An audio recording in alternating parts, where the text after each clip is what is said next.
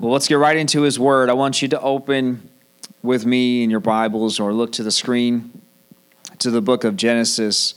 I want you to look at the book of Genesis chapter seven. And I didn't know last week that I was going to be preaching about this again. It was not in my plan, actually, even two weeks ago. I thought I was going to talk about the rest of the Lord for the week, and that was it. And then uh, the Lord had the rest to say uh, last week and this week. He still had more to say. So let's let him tell us the rest today. Uh, just thank you, Lord Jesus. We glorify you, Jesus. Just glorify you. You stand here, Lord, and you speak in your name. Amen. And I just want you to look in Genesis chapter seven. We've been Uh, talking about that place of rest that we must get into. And, and I went uh, such a different direction. Not only did I not plan on preaching it, but also just remembering this right now, I didn't plan on preaching it the way I did either. And uh, I was going to mention how it said we need to strive to get into that place of rest. And it became the, really the focus of the last two weeks. And I think it's so important. I, I realize why the Lord did that, because it is such a conscious effort that we must make, especially in this time, to be diligent in the things of the Lord. Even in things like rest, where in our human language, in the American English language, rest, you know, means doing nothing, you know, or doing very little, right? But the place of rest in the Spirit of God, in God, is actually Uh, uh, I hate to kind of sound new agey. It's not. It's the word, whatever. If it sounds like it, it's because they stole it from God. But it's a state of being. All right? It's a way you live. There's just a peace that you carry within you. There's a stability that you have within your nature. Does that make sense? All right? There's a rest that you must carry. And, and the Bible says that the Lord... Uh, he made the earth, he made the heavens, and he made you and I. And then he rested from his labors. And so God is at rest, and yet he has a plan and a purpose. And I mentioned last week or the week before that aren't we thankful that while God's at rest, he hasn't forgotten to be diligent about being God, right? I mean, when we pray, we're, we're thankful that he's quick to answer. And if it wasn't quick, we're thankful that our prayer was logged in heaven and that it, the answer is coming, aren't we? So that so the Lord is in a place of rest, and yet he is not lazy. And not that we could ever, I mean, he's God, okay? I don't want to take any deity away from him. He's God. I want to give that to him. He's God, and he needs to be called God. But he's he's not asking us to do or be anything that he's not. He's very conscious of us, and the and the Bible says that even Jesus is praying for us. Even in heaven, even post the cross, Jesus is pleading for us. So in a place of rest, God is active. Everybody say, in a place of rest, God is active. Okay, so his rest is, there's no labor. All right, he doesn't have to try to make something. He already made it. He already did it. It's already accomplished. Say, it's accomplished. Uh, Jesus says, it is finished. All right, but there's a working out, a walking out. God wins in the end, okay? In case you haven't realized that yet, he wins. His word is clear that God wins. God is going to win every single battle. Now, the devil takes casualties along the way in those battles we don't understand, and we need to give that to God and just let that be in God. That's part of the rest. But God wins, doesn't he? Every single time. Every single time God wins, doesn't he? And he has won in your life. He has won for your life. And he's going to win for all of creation, for, for a new earth, a new heaven. God wins, and he's going to reestablish his, his throne Uh, in the time ahead, and we're just thankful that he has not forgotten us, that he has not abandoned us, that he has not forsaken us, that he loved us so much that he sent his only son who gave his life for us. So God is proactive in this place of rest. I mean, when he said he rested, he means he rested, okay? Period. God didn't come out of it. He's still in a place of rest. And that place of rest is, I know who I am. I'm God. And devil, you can try to shake up my earth, and you can try to get into their hearts. It's just not going to work. It might look like it's working for a time, but the blood of Jesus is just too powerful. The name of Jesus is just too powerful, and God will have his way. Amen. We just thank you, Lord, for that. So these last two weeks, it was about that. It was just about the, the diligence, because everything in this world tells you to live for yourself. Everything in this system, in in I'm I'm I live right here. I live in New York, in the United States of America. So I'm going to talk to this country. I don't know how the rest of the world lives because I haven't been there. I visited a little bit here and there, but not enough to know really who they are. So let's just talk to us. In this culture, this is my culture, we have a system which is work hard for sixty-five-ish years, plus or minus, and then hopefully you have established yourself well enough that then you can have vacation. You can retire. Now, God is not opposed to that system whatsoever. That's probably been around since the beginning of time, that you work hard for a season and then your body just doesn't let you do it anymore. And the original system, and a lot of cultures still have this, is that the rest of the family helps those that are older, just like the older were helping the younger, right? That was the original design, and that's still God's design. Whether families do it or not, that was God's way. But we came up with this better way. I'll work really hard for myself, and then I can provide for myself. Self, self, self, self, self. This way I don't have to rely on anybody or anything. It's not God's way. You know that. He's not opposed to a retirement plan or retirement, but it's this mentality you don't realize, but it's around you all the time. That mentality is around you. And so it causes us to strive in this world. We don't even realize, still as believers, with the hopes that one day I don't need to strive anymore. Now I can, I can be retired. And it's actually, see, the devil's a copycat, isn't he? The Bible says he comes as an angel of light. It's actually a copy of the real design. Everybody say, it's a copy of the real design. The real design is that there is X amount of time that you have on this earth that we must be diligent with, because it's quickly wisping away. And then at the end of that time, everybody say, at the end of that time, and I don't know how much time that is, for each of us has a different time. It's part of what I'm going to talk about today. At the end of that time, there is an eternal retirement with God forever and ever and ever. Call me crazy, but I'm going to cautiously say Google it. But don't Google it for too long, because I don't want anybody down any rabbit trails. The world is actually proactively right now in an attempt to take heaven and bring it to earth.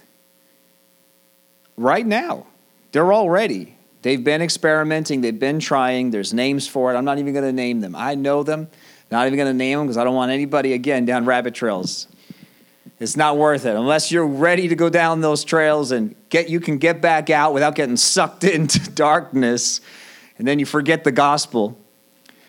But the world is proactively striving and trying, and there are things in place and things that they're doing to try to make life on this earth last a lot longer. Whether that's great, call me crazy, but you know, if I tried to show a cell phone to, to some of your older guys, right? When you were kids, you would have thought that's from like twenty-two hundred. not ju- not something you'd see in your lifetime, right? Like two hundred years in the future, because like it doesn't even make sense. I'm physically talking to someone face to face in real time. And that screen's going to go away one day, and then we'll be like, when I was a kid, it was a screen. But they're proactively doing things, and I don't know if it's going to be with just new bodies, you know, that they make, or some sort of artificial one, or digital. I don't know. and it doesn't really matter because we're not part of that thing, are we? And it could be part of the whole beast system. It's the rebellion against God and his plan, which is already, that's the spirit that's already, that's in the whole world, but especially it's in this nation. There's a spirit of rebellion against God's way, against how God designed it, right? And his format. And that rebellion is just going to keep going until finally they're like, we don't even need heaven. Heaven's irrelevant. We'll just make heaven on this earth forever and ever. And who do you think's orchestrating that whole plan? Right? It's not just in people's hearts. Obviously, the devil's behind that thing, promising them to have their kingdom here, right? That's what he's been trying to do. So, if we're not diligent about pushing back that system of this world and truly getting into a place where we rest in God, because it's going to get stranger and stranger to be trusting in God, right? We're already the weirdos. It wasn't that way, right? Come on, some of you older guys, when you were kids, right? Not everybody believed in God, but that was kind of a normal thing. God was normal. Churches on corners were normal. In your lifetime, could you ever imagine, right? It's just, and you're not that old when I say older ones, but older than me. But when when you guys are sitting here today and you look outside, would you have imagined that to believe in God would have been thought weird? It's like totally weird now. You're the, we're the weirdos. We're the crazies. We need to get into such a place of rest right now. It is like detrimental. nine one one mode, guys, and I'd say that on purpose. I'm saying that on purpose on nine fifteen, just days ago. nine one one. We need to remember. We need to remember. We don't remember enough. You know that. Do you know that uh, our next election, right? Our voting election, right? Those going into the military today, they were either just born or not alive when nine eleven happened. All right, just very quickly, right? We forget how quickly your lives, right? That was a physical thing that happened, right? To this nation and right here in New York. And it came suddenly and changed lives forever. And yet, this next generation, like we have to teach our children, we're telling them, we have to tell them because they don't know, they didn't experience it. How quickly, though, it just, things get forgotten. If we don't grab a hold of God right now in such a serious way, a casual Christian will not make it. There's just going to be too many opportunities to get sucked away. We have to get so into him. And yet, it's a complete and total trust in him. It's still, it's a resting in him. It's just, It, it, it, it's not something I can even fully tell you in words. I'm going to preach it in words as I'm doing, but it's bigger, it's greater than the words I'm saying. It's a, it's really something that the Holy Spirit has to do in your heart. And all we need to do is ask him, Lord, I want to go into that place of rest. I'm willing. And the pattern's simple. It's through the blood of Jesus, through the repenting of sins, and we just need to keep just shedding off all the stuff, as it tells us, that weighs us down, right? We need to run that race and take off all the weights that weigh us down. So Genesis seven, back to Noah, the Lord, just I'll just get, I want to get into this. It says, the Lord said to Noah in verse one, go into the boat with all your family. For among all the people of the earth, I can see that you alone are righteous. So he goes in, and says, verse five, Noah did everything as the Lord commanded him. All right, so he does what the Lord says, and and uh, it says that they and the animals and so on. In verse sixteen, it says that they did just as he commanded them. Uh, they go into the ark, verse sixteen. And then it says that the Lord closed the door. Everybody say, the Lord, the Lord. Closed the door. God provided a way. He made a way. The door is open. Jesus says, I'm the door. I'm the way. Jesus says, come through me. But Jesus also tells us that one day that door will be closed and people will come knocking. And, and it doesn't say this in the Bible, but you can imagine that when that door closed and it started to rain and they had never seen it before, you can imagine that there were some people coming around banging on that door. It says in Revelation three eight, it says, I've opened a door for you. He's talking about the churches, and he says, no one can close it. When God opens doors, no one can shut it. And when God closes a door, no one can open it. You need to be in when he says to be in. We need to go in when he says to go in. And for the next minutes, that's really what I want to preach about. I really feel like I needed to just say what I've been saying again. So I apologize if that feels repetitive, but we all are like the rest of us. We need to hear things over and over again anyway. You probably don't remember what I said anyway, and I'm not offended by that. We were just joking about it. You leave church, right? We've all done this. And you're like, it was good. I don't remember what he said, but it was good. Exactly.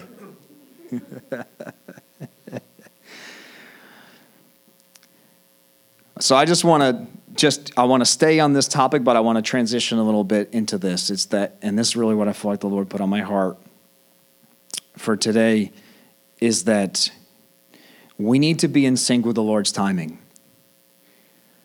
We need to know the season we're in. We need to know the time we're in with him.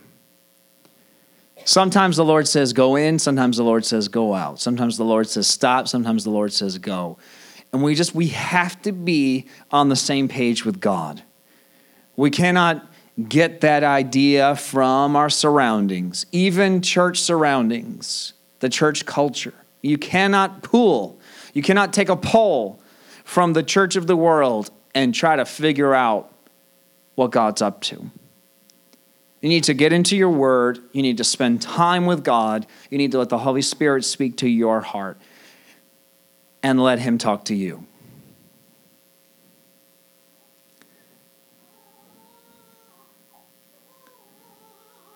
He continues in Genesis chapter eight, verse three.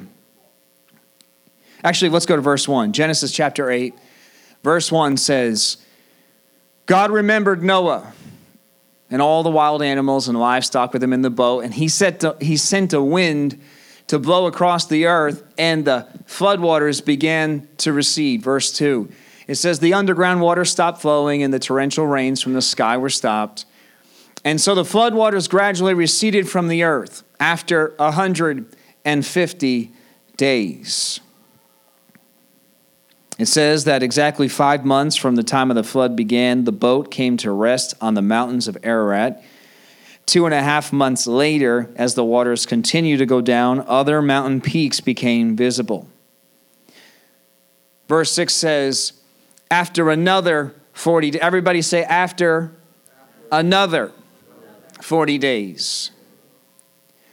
You know, the Bible does not put down details for no reason. Whenever there's lots of details and you're just trying to get maybe a heart of what God's saying for the day, that's fine if you just read them and skim them. I don't think God's offended. I'm not offended. If you read those details and you're not concerned with them every single time you read the story, the heart of the story was that God saved Noah and for us, right? Preserved humanity so that Jesus could come and so that we can have life. Okay, that's the heart of the story. But he doesn't skip, he doesn't put down details for no reason. If you want to skip them because you've read the story a million times and you just are, you got five minutes to read the story, so be it. But they're there for a reason. Everybody say they're there for a reason. They're there for a reason. Why does he tell us the time frame? Why? Why is it so important? one hundred fifty days, five months, two and a half months later. And then it says, after another forty days. Why? What's the, why does he tell us this time frame? It's interesting because it says, after another forty days, Noah opened the window he had made in the boat. When I was just reading this story, like I said, I was looking at Noah as just a place of rest, preparation for rest, the diligence of rest, because that's what we went into last week. And I read the whole story, and I just really caught my attention, these, these details right here, because it says that he opened the window he had made in the boat, and verse seven, he released a raven, and the bird flew back and forth until the floodwaters on the earth had dried up. Verse eight, he also released a dove to see if the water had receded and it could uh, find dry ground. But the dove could find no place to land because the water still covered the ground. What are we getting here? Is anybody picking up the possibility that Noah's getting a little antsy, being cooped up with his family and all those stinky, noisy animals?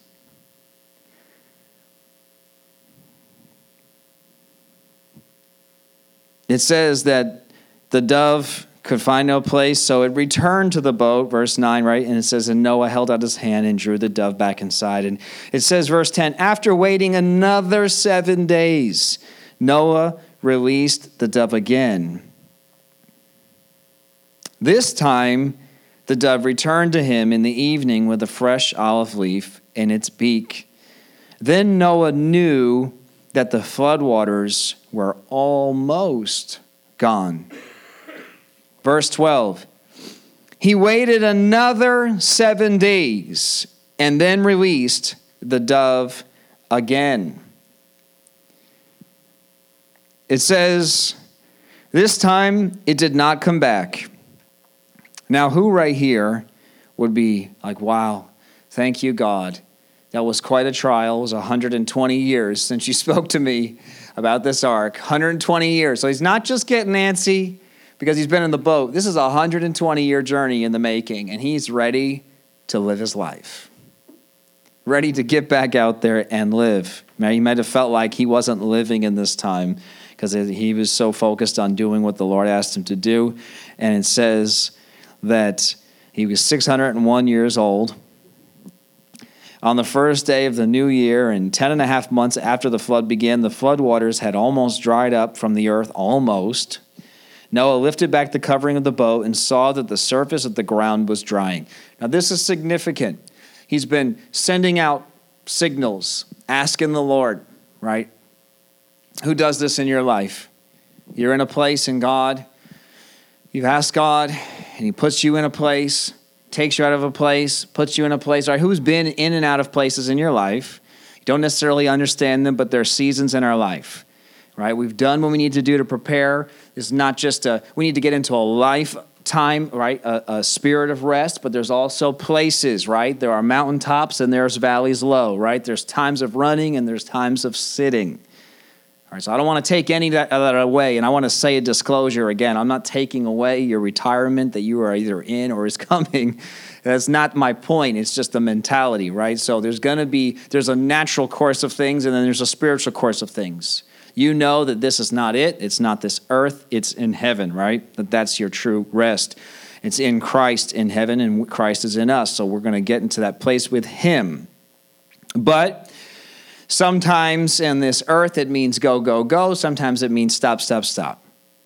And so he's here, and he's he's kind of fleecing the world, fleecing the Lord, and he's sending things out into the world, right? Sending out trackers. You know, is it time? Is it time? Is it time? Is it time? So this is very interesting because in verse thirteen, it says that he lifted back the covering of the boat and saw that the surface of the ground was drying. Who would have opened the door and gone right out, right then and there? Tony. And Adam, sorry. I'm going to include myself in there. It's dry. We're good to go.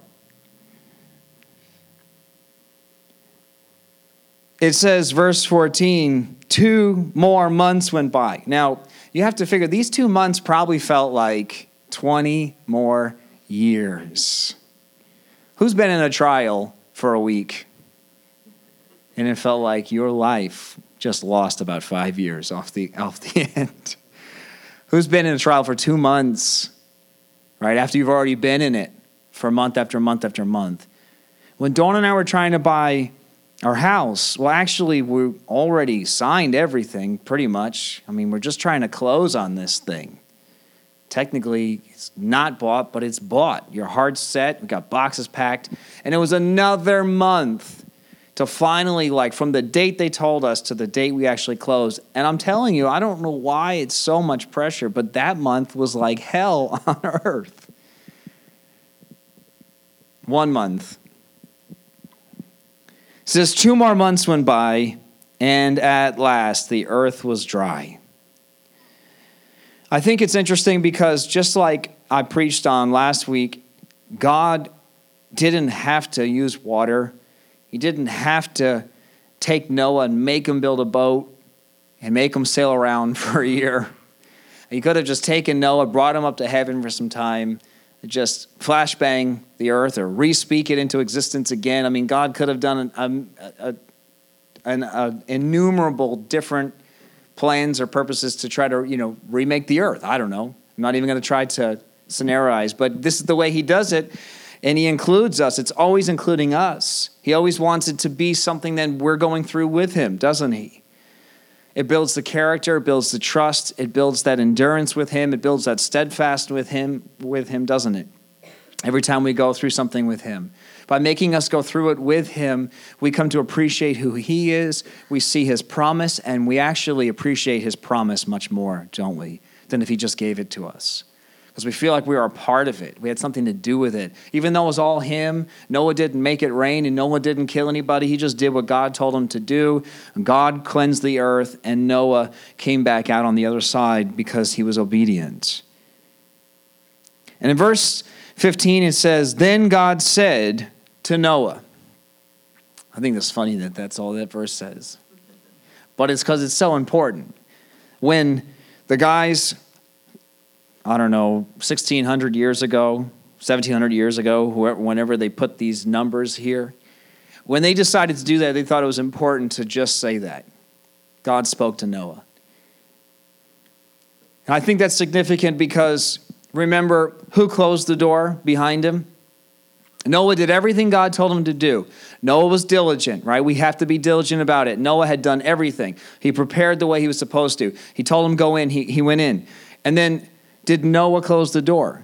Noah didn't set the time. The time was set by God. Noah didn't make it rain. God made it rain. Noah just did what God told him to do, and he was obedient to do it. And God closed the door. And so on the other side, as he's coming back out, he waited for God to speak to him. He sent out, he was hoping, maybe today's the day, maybe today's the day, maybe today's the day, maybe today's the day, maybe today. And finally it says that God spoke to Noah. In verse sixteen he says, leave the boat, leave the ark. You can get off the ark now.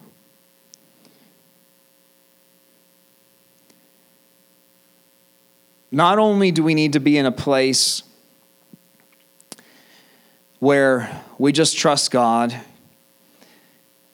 we're completely abandoned to God. The situations are irrelevant. Circumstances are irrelevant. Trials are irrelevant. We just, we're at rest with him. We completely trust him. But one of the hardest things to do while you're on this earth is to wait on God. It is the, it's probably second to...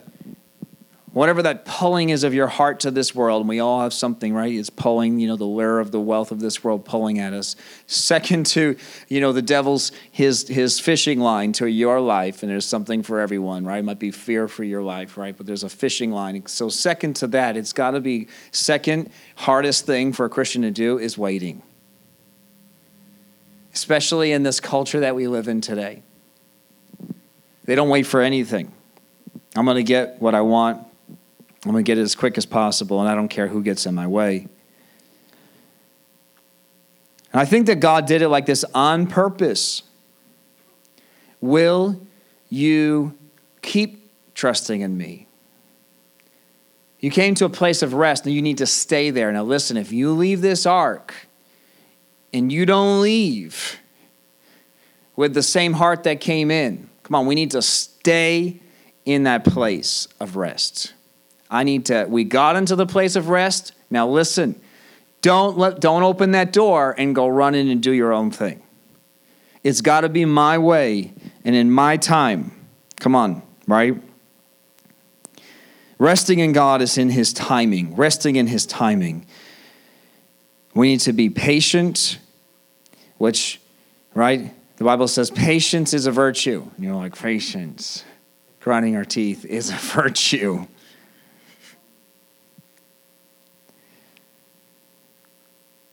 If he had opened the door and went out too soon, they would have drowned.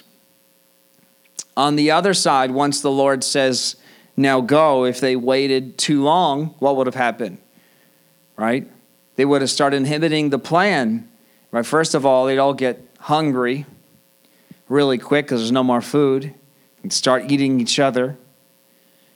And the plan for reestablishing the earth would be inhibited. So we must be right in sync with God and in his timing. He closes the door behind us in a season or a place in your life, and you need to let him do that. You need to be diligent to get into that place of rest. And when he when he puts you in a place that you didn't even, you don't even understand it. Noah didn't understand either. He just did what God asked him to do, but he got into that place that God asked him to get into. And many times as believers, we get into a place, come on, when you first give a Bible to a new believer, they're like, so this is going to help. Why is this book going to help me? Why can't I just believe in Jesus in my heart? Why do I need a book? Why do I need to go to church? Everybody, a Christian who doesn't read our Bible or go to church? They're not very Christian, are they? I'm not saying it's impossible. I'm just saying I wouldn't advise it. God has put parameters. He's put a plan and he's put a purpose. He, he provides, he makes a, a strategy, he makes a way, and then he seals you in. If you will do what he's asked you to do, he seals you in, he protects you. It's for a reason. There's, there's a purpose to be inside his plan. We need to get in his plan and stay in his plan until he says, okay, now I've got something else for you. And we don't get out early. Even we open the windows and we peer and we can see maybe there's something else on the horizon and there's hope ahead. And I'm starting to see hope. I'm starting, I'm starting to get a glimpse of my future. But don't go until the Lord tells you to go.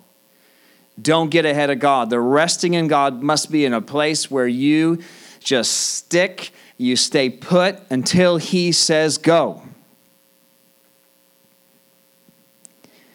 And I was thinking, this is not just Noah, but the Holy Spirit also did this with Paul. Remember when Paul arguing with the Holy Spirit?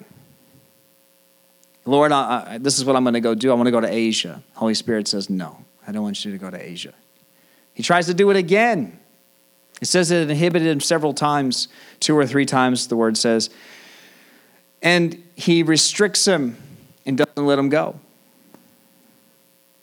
And then if you know the story, Paul ends up getting on a boat because of the Holy Spirit doesn't let him go there, and he gets shipwrecked, and that all that, you know, turn of events, right? And the snake bites his hand, and they've been out at sea for days and hadn't eaten for, and that, that was because the Holy Spirit says, don't go to Asia, and now he's on the boat because of that. We need to just listen to the Holy Spirit. He's got a way, and he has a reason. I don't know why he does what he does. I don't know why he has timing like he has timing, but he has a timing for a reason, and we just stay put when he tells us to stay put. We get, we go when he tells us to go as part of the rest. It's it's just as important as being diligent to do what he's asked us to do and establish that place, right? We we find we find a place of rest by being diligent in his word, by being diligent to be around other believers. And that takes time. That sometimes is annoying to your flesh. Then you actually end up loving it and craving it. You want to be around God's people. You want to be in his word. But in the beginning, right, there's some working. It feels like striving to your flesh, but it's not, is it? It's not striving. And we get into that place, and then the Lord says, now you got into that place. Now don't leave it. You don't, can't just go off on your own. You can't just go do what you want to do. You need to stay in that place until I tell you you can go. And so the Bible also says that there was this time in um, that the Israelites rebelled against God. You remember the Israelites rebelling against God? You're like, which time? So they rebel against God, and, and this is it. This is the final blow. God says, I've been warning you, I've been warning you, I've been warning you, I've been warning you, I've been warning you, and I've been warning you, and I really, really didn't want to do this, just like a good father to a child. I really don't want to spank you. Not that we do that anymore. That's, that's like archaic, but I'm just saying in general, in the sense that a parent would do that to a person, to a, a child. You don't want to do that. But finally, he says, I have to. So I'm going to have a foreign nation come in. They're going to destroy this land. And they're going to take you captive for seventy years. But I'm still God. I love you. And I'm going to bring back your children. I'll restore this land again. And I have to do it because I'm a just God. So this prophet comes in and he says, he says, the Lord did it, but he's done with that now. Tries to shortcut the process. And the Lord tells Jeremiah, Jeremiah, I need you to go speak a word.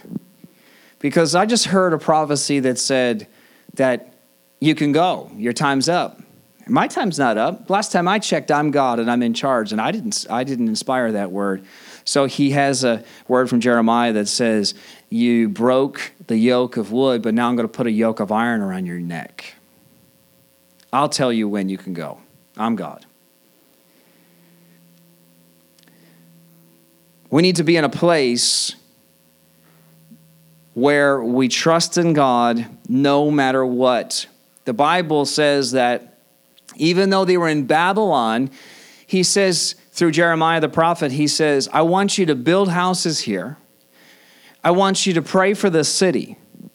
I want you to pray for this city. I want you to, I want you to be in this place. It's foreign to you. You didn't want to be here. This is not where you're even supposed to be. But for this time, this is where I have you. And it doesn't really matter the turn of events of how you got there. That's irrelevant right now. What I'm talking to you about right now, God's saying to them is, this is where you're at, and I want you to embrace it. I want you to pray for this city, because if you will pray for this city, it'll be blessed. And you are in it. You're not leaving it. So you want this place to be blessed, because then you'll be blessed. And it was their protection. Another group of them tried to leave. They were like, you know what? We can bypass God. We can shortcut God. We'll go over to Egypt.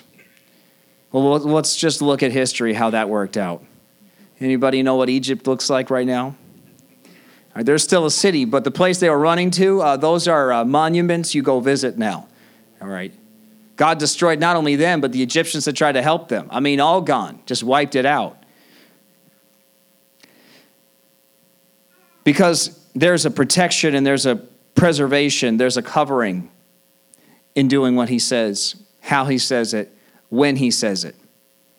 Come on, amen. And you don't leave that place until he says so. You have to get into that place, and you cannot leave that place until he says so. God is God, isn't he? Just a couple of quick verses, and then I'll close with this. It says in Ecclesiastes chapter eight, verse seventeen, it says, no one can discover everything God is doing. No one can discover everything God is doing. It says, not even the wisest people discover everything, no matter what they claim. I love how the N L T translates that. We're never going to fully understand God. It says in Ecclesiastes three, verse one, it says, for everything there is a season.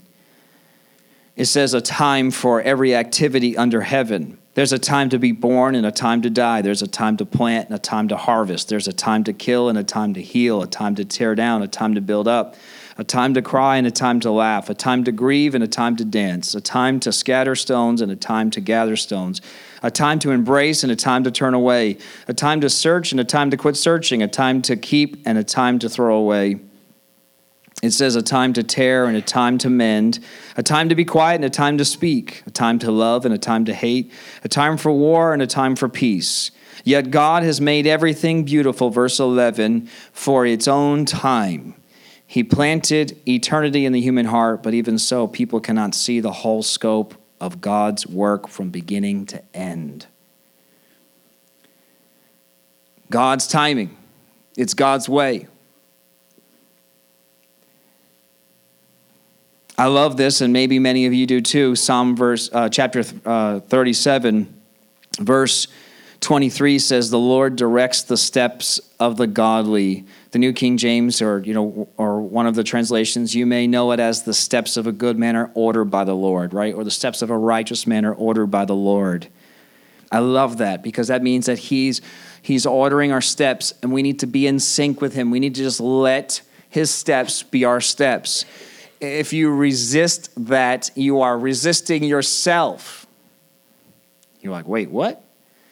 Because he has your best interest in mind. He has his glory and his kingdom in mind, and he has a plan and a purpose in mind. And but he wants you to be part of that. So if we will not stay in sync with him and in step with him, you are making suffering for yourself.